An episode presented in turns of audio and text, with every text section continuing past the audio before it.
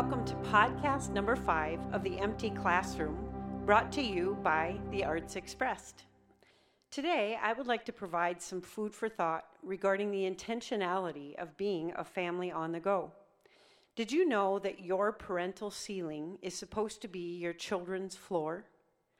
What are the implications of that statement? Is it even possible to give our children a new floor if we simply do this life the way it's always been done?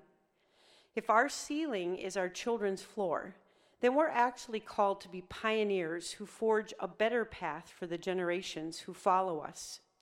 If we're pioneers, then we will search out the best path for our families each and every day. That requires that we would be very intentional with every aspect of daily life. Let's talk about how Holy Spirit has led you regarding the education of your children, grandchildren, foster children, or any children you are being called to steward and equip in this culture. Are you doing what's always been done and what everyone else is doing? Or are you doing what the Lord Himself has led you to do regarding their education and their activities? Did you ask Holy Spirit whether our Heavenly Father wants your kids in daycare, to be homeschooled, in the public school, in a private school, or to go to college, two years, four years? If you sent your children to daycare, to school, public or private, or to college, are you sending them there with their armor on every day so that their hearts, minds, souls, and spirits are fully protected from anything that would harm or mislead them? You can check that out in Ephesians six, verses ten through eighteen. Do they know their identity in Christ, and are they grounded in the Word? Do they intimately know Holy Spirit's voice to guide and lead them into all truth, as well as protect them while they're away from you? Are you immersing them in prayer each and every day? The education mountain majorly needs teachers and students who are disciples of Christ, knowing Him intimately, how to love the Lord with all their heart, soul, mind, and strength, and how to love others with His love. Unless Holy Spirit leads you to specifically place your children, the ones you've been called to steward, in daycare, public or private school or college. Why are you? Only those who are grounded, equipped, covered, and Holy Spirit led to specifically be on that path should go that route.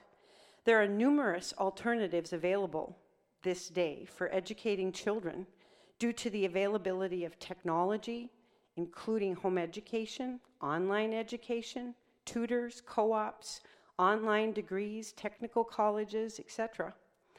Take this topic a step further. Do you have your children, grandchildren, foster children, or any children that you're called to steward and equip enrolled in a multitude of varying schedules and activities like playdates, sports, music, clubs, church, work, et cetera? Did Holy Spirit lead you into these areas specifically? If so, are you to continue developing skills in those areas because your children or grandchildren, et cetera, will need those specific activities for their kingdom calling along the way? Or are they simply fun activities that keep them busy with peers, physical activity, and because everyone else is doing it? You need to know because all of what I just discussed contributes to the stress of this life. We were not created to live in constant stress. Neither are our children. Holy Spirit will be very intentional in revealing and identifying each of your children's giftings pertaining to their individual calling during the early years, those specific and unique areas that require nurturing and developing in excellence for leadership. If Holy Spirit didn't lead you to participate in desired areas of activities, entertainment, and busy scheduling, why are you? Our Heavenly Father calls us to parent intentionally, purposefully, and specifically on behalf of each child. He alone knows how to best invest the precious few years we have been given with each one before they leave the nest. He knows how to make our ceiling their floor. Simplifying in this area alone can de-stress family dynamics immeasurably. The most important foundations we can impart to the next generation is their identity in Christ, His new covenant word, to recognize and intimately know Holy Spirit's voice and leading, Christ's love, grace, peace, joy, and nurturing the character of Christ within, Additionally, it's imperative to equip each child's individual giftings and callings. Everything else is a bonus, and discernment must be applied with regard to the necessities. Be wise, gentle, and intentional with the precious and priceless years we've been given and called to parent our legacies. Know that it is neither by power nor might, but in the power of Holy Spirit alone, that we will be able to steward and equip the generations for His kingdom purposes and glory. Take time out as a family to discuss what each child enjoys. Notice in the early years what they're good at. Contrast your discussion with what each child is gifted or good at. Your schedule should include developing those areas your children are gifted or good at.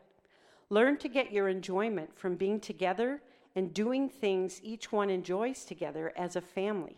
Because in the blink of an eye, you will all be busy with life elsewhere and be wishing you'd spent more time together when you had the opportunities. This will also reduce or eliminate future regrets. I will conclude with an activation of spontaneous, holistic, infused instrumental music in five twenty-eight hertz. The frequency of transformation and miracles. The family in our nation very much needs miraculous intervention and transformation as we intentionally process why we do what we do as we raise up the next generation.